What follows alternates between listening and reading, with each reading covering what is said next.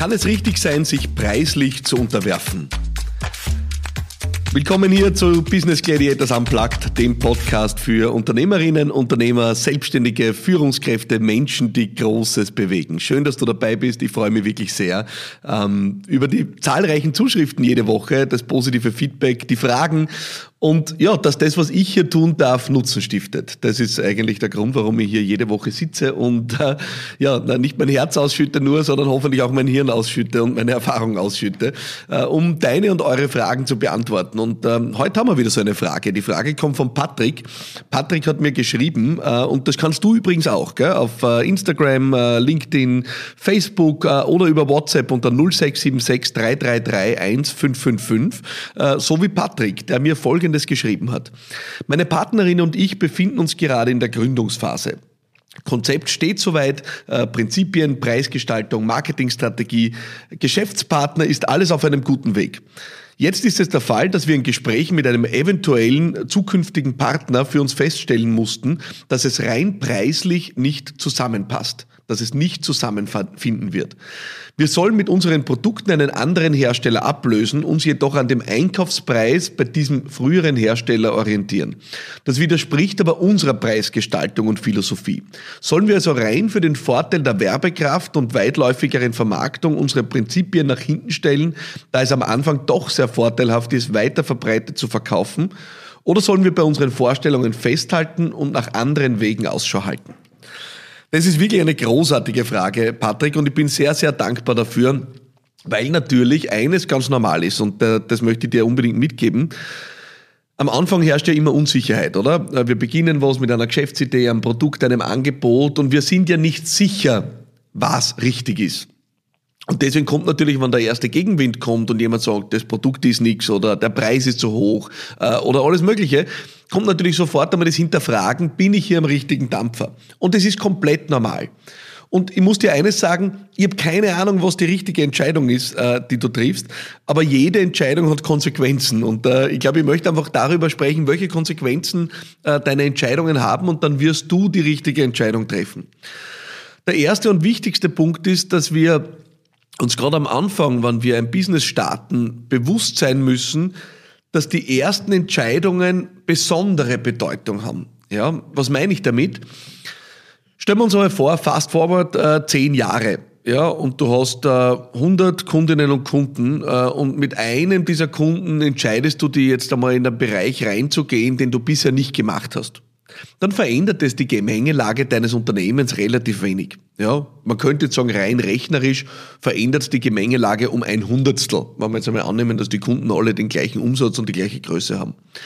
Wenn du ganz am Anfang stehst und du hast aber einen Kunden, ja, und da hast du ja auf ein bestimmtes Business verständigt und entscheidest dich dann für den zweiten Kunden was komplett anderes zu machen, dann veränderst du die Gemengelage deines Businesses um 50 Prozent.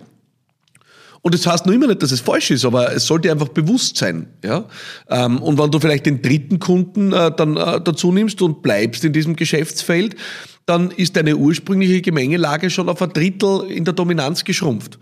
Und dann kann es sein, dass dein Business sich in eine andere Richtung entwickelt als ursprünglich beabsichtigt. Auch das kann richtig sein, weil es ja Trial and Error ist, aber es soll dir bewusst sein. Ja? Und das Gleiche gilt natürlich für den Preis. Wenn du dir jetzt entscheidest, ein Premium-Produkt zu haben und hast vielleicht aktuell ein Outlet, das du bespielst und entscheidest dich dafür, das zweite Outlet in einer komplett anderen Preisgestaltung zu machen, dann veränderst du damit die Gemengelage, dein Fundament. Ja? Und ich glaube, das ist das Bewusstsein, das du haben solltest. Und gleichzeitig kann extrem viel dafür sprechen, äh, Trial and Error äh, zu versuchen. Ich habe noch ein paar andere Punkte, die sehr wichtig sind für deine Entscheidung.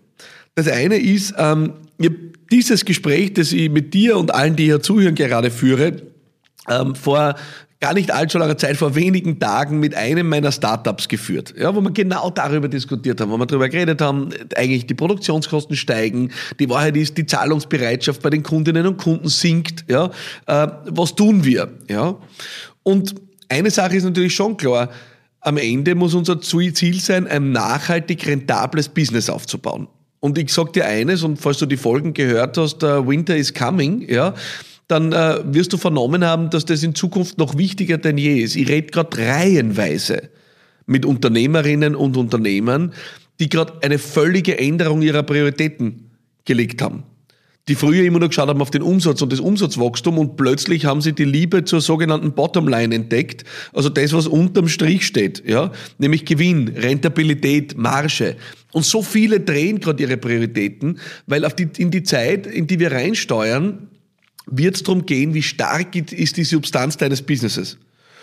Und wenn du jetzt ein Schwungrad, und du weißt, ich bemühe in dem Podcast sehr oft und gerne den Begriff des Flywheels, des Schwungrads, ja, weil ich einfach glaube, dass jedes Unternehmen auch sein Schwungrad hat, also den, wenn du so willst, den Kernprozess, die Kernwertschöpfungskette des Unternehmens. Wenn dieses Schwungrad nicht gesund ist, weil du zum Beispiel zu wenig verlangst für dein Produkt. Ja, im schlimmsten Fall sogar weniger verlangst für dein Produkt, als es dir kostet. Und das wirst du vielleicht sagen, na bitte, das ist ja absurd. Naja, da gibt's genug am Markt, die genauso agieren, um Marktanteile zu generieren. Dann ist es so, dass dieses Schwungrad äh, genau das gleiche tut wie ein Auto, das im Gatsch festhängt. Was passiert, wenn dein Auto äh, im Schlamm äh, oder im Dreck festhängt äh, und du drückst aufs Gas? Das grabt sie immer tiefer ein. Ja? Und ich bin ja ein Freund der schlechten Metaphern, wie alle Stammhörerinnen und Stammhörer dieses Podcasts wissen. Auf die bin ich gerade wieder besonders stolz. Die ist mir spontan gekommen. Also wenn dein Rad und dein Antrieb, ja, und dein ganzer Mechanismus nicht auf gesunden Beinen steht, und das heißt in deinem Fall jetzt ist zu überprüfen, ähm, bleibt es dann gesund, wenn du dich diesen Preisvorstellungen unterwirfst? Und wenn es nicht gesund ist und du trittst dann aufs Gas, dann grabst du die eigentlich nur weiter in den Schlamm rein. Was du aber willst, ist vorankommen. Das heißt, du willst auf einem guten Fundament agieren. Ja? Das heißt, es ist eine kritische Überlegung, die du anstellen solltest, ist, was tut diese neue Gemengelage mit diesem neuen Preis in einem Vertrieb vielleicht, der sehr viele Massen vertreiben kann von deinem Produkt, was tut die mit meinem Schwungrad? Bringt es mich voran oder gräbt es mich weiter ein, weiter ein? Und du selber hast ja einen äh, wichtigen Aspekt davon gebracht. Man kann natürlich komplett anders auf das draufschauen. Man kann sagen, na ja, da geht es eigentlich nicht darum, mein Produkt zu verkaufen. Das sind Marketingausgaben.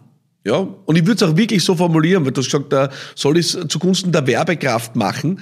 Ähm, ja, dann geht es auch nicht darum, da ein Geld zu verdienen, sondern dann solltest du äh, den niedrigen Deckungsbeitrag oder gar den Verlust, den du damit machst, auf äh, Werbeausgaben buchen, die du dir leisten können musst ja, um auch das wiederum so deutlich zu sagen. Ja. Ähm, das heißt, äh, das ist die zweite Überlegung, die ich dir mitgebe. Äh, du hast ein Schwungrad, das im Gang ist für dein Unternehmen, ja, und wo führt dich dieses Schwungrad hin? Ja? Bringst dich voran, weil du sagst, ich buche das auf Marketingausgaben äh, und das kann ich mir auch leisten, oder gräbst dich tiefer in den Schlamm hinein?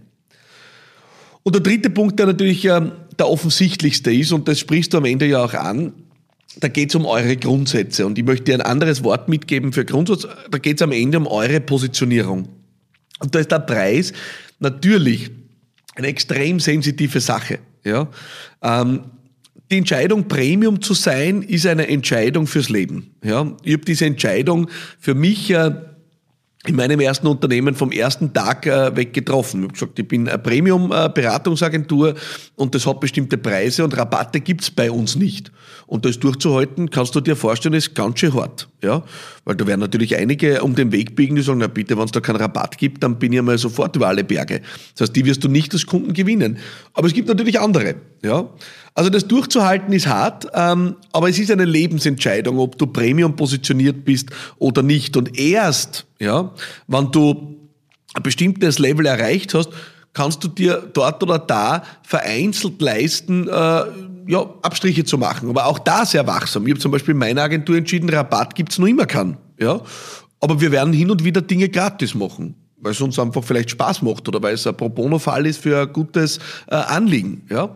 Also es gibt zwischen sünd, teuer und gratis gibt's bei mir eigentlich nichts. Ja? Ist übrigens ein Grund, warum ich mit Business Gladiators aufgehört habe, diese äh, günstigen äh, Massenveranstaltungen. Ich habe festgestellt, das entspricht mir nicht. Ja, es, es tut was mit meiner Marke und mit meiner Positionierung, äh, wenn man plötzlich äh, Philipp Marathoner um 29,90 äh, Euro kriegt. Das ist irgendwie nichts. Kann ich jetzt sagen, wenn ich es als Marketing betrachte, dass das vielleicht eine gute Idee ist? Ja, könnte ich. Und ich will gar nicht ausschließen, dass ich das nicht irgendwann wieder mache. Aber ich habe für mich entschieden, es ist für mich eigentlich nichts. Ich bin, ich fühle mich sehr wohl, wenn es entweder unendlich teuer ist, mit mir zu arbeiten, Oder ich mache es kostenlos und habe wirklich ein gutes Gefühl, so wie hier jetzt, wo ich mit dir, Patrick, und allen, die zuhören, wirklich ein Value stifte. Weil ich sage dir eines, ich würde, wenn du mir jetzt gegenüber sitzt und meinen äh, Stundensatz oder meinen Tagsatz, der fünfstellig ist, ja, äh, mir bezahlen würdest, ich würde nichts anderes sagen. Als ich da jetzt liefere, ich würde mit dem gleichen Einsatz und der gleichen Energie dabei sein. Aber ich entscheide mich hier jetzt, ich mache es gratis. Und ich sage jetzt nicht, na Patrick, na bitte, vielleicht zahlst du mir einfach, äh, ich weiß nicht, 150 Euro oder ich habe keine Ahnung wie viel, äh, oder, oder 1000 Euro für die, für die 10 Minuten, die ich da jetzt rede. Ähm, das ist ja absurd. Also ich achte hier auf meine Positionierung. Ja? Und deswegen ist es schon eine Entscheidung, wie willst du positioniert sein? Wenn du in diesem Handel, äh, wo ich jetzt einmal davon ausgehe, es ist der Handel, der dir vielleicht, oder Handelsvertrieb, der dir dieses Angebot macht, dann zum günstigeren Preis äh, präsent bist, ist das auch das Preissignal, das du an deine Konsumentinnen und Konsumenten ausschicken willst. Ja? Also, das sind die drei Überlegungen, die ich dir mitgebe. Ich habe für dich jetzt keine richtige Entscheidung, wie du merkst, Patrick. Äh, aber ich habe hoffentlich für dich ein paar Parameter bereitgestellt. Der erste und wichtigste Parameter ist, dass du mit jeder Entscheidung die Gemengelage und die Substanz und das Fundament, äh, Fundament deines Businesses prägst. Das heißt, wenn du jetzt sehr am Anfang stehst und eigentlich bis jetzt hochpreisig verkaufst, ich sage jetzt, bleib mal, um es plakativ zu machen, in einer Rechnung. Ja? Sagen wir, du verkaufst aktuell 1000 Stück von deinem Produkt und die 1000 Stück verkaufst du äh, hochpreisig. Und plötzlich kriegst du das Angebot vom Vertriebspartner, der sagt, ich kann dir 10.000 Stück verkaufen. Ja? Äh, nur die 10.000 Stück müssen wir extrem günstig verkaufen. Dann ändert die Gemengelage deines Businesses sich substanziell. Ja? dann wirst du nämlich mehrheitlich wahrgenommen als günstiges Produkt. Und ob du das jetzt willst oder nicht, das glaube ich, musst du für dich entscheiden. Aber es hat jedenfalls eine Konsequenz. Der zweite Aspekt ist, was tut's mit dem Schwungrad deines Geschäfts? Und mit dem Schwungrad meine ich natürlich vor allem das wirtschaftliche Schwungrad. Ja? Gehst du da in eine Richtung rein, die gesund ist und dich vorankommen lässt, anstatt dich tiefer in den Schlamm oder Dreck einzugraben? Und du glaubst dir definitiv äh, in den Schlamm und Dreck ein, wenn du eine Richtung einschlagst, die dazu führen wird, dass dieses Unternehmen kein Potenzial hat, wirklich super rentabel zu sein. Außer du entscheidest, dass du diesen Aspekt jetzt einmal auf Marketingausgaben buchst, aber wie wir wissen, muss man sich auch Marketingausgaben leisten können. Unternehmen wie Red Bull, die jedes Jahr Milliarden in Marketing pumpen, Milliarden, ja, die können sich das leisten, weil die haben mit ihrem Kernprodukt so eine hohe Marge, dass sie eigentlich sagen, bei uns geht es eigentlich um nichts anderes als Produktion und Marketing. Die leisten sich das. Ja?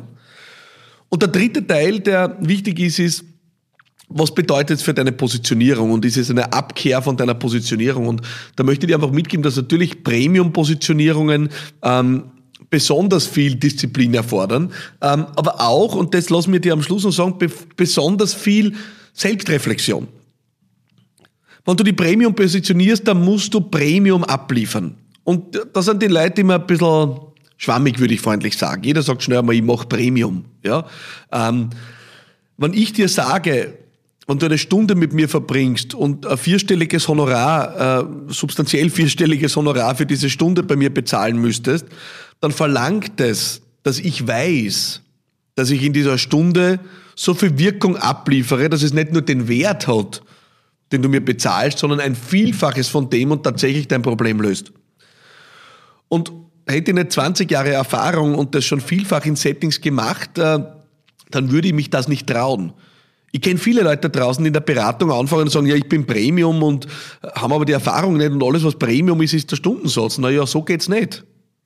Das heißt, die Entscheidung für Premium ist schon eine verantwortungsvolle. Wenn du, wenn du sagst, äh, du rufst Premiumpreise auf und äh, lieferst am Ende keine Premiumleistung und Premium hast herausragend, alles übersteigend, zum Besten der Welt gehörend. Du lieferst das nicht ab. Ja, dann äh, wirst du ein wirtschaftlich sehr schwaches Schwungrad haben. Ja? Es wird nämlich der Markt nicht akzeptieren.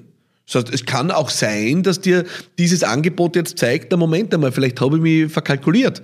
Äh, vielleicht ist mein Produkt nicht so viel wert, wie es ich in meiner Leidenschaft, Liebe und Hingabe zum eigenen Produkt mir gedacht habe. Aber wenn du felsenfest davon überzeugt bist, dann würde ich vom Premium-Anspruch nicht abrücken. Und du dir denkst, na ja, eigentlich äh, ist ein guter Punkt, um zu reflektieren und da vielleicht nochmal mit dem Wettbewerb zu überprüfen, wo stehe ich mit meinem Angebot wirklich. Ähm, und eigentlich ist es ein vernünftiges Angebot, dann kann es richtig sein. Das heißt, äh, Patrick, keine klare Antwort, go for it oder leave it, aber hoffentlich für dich und für alle, die hier zuhören und vor solchen Entscheidungen stehen, drei wesentliche Konsequenzen, die es hat, wenn du in die eine oder in die andere Richtung abbiegst.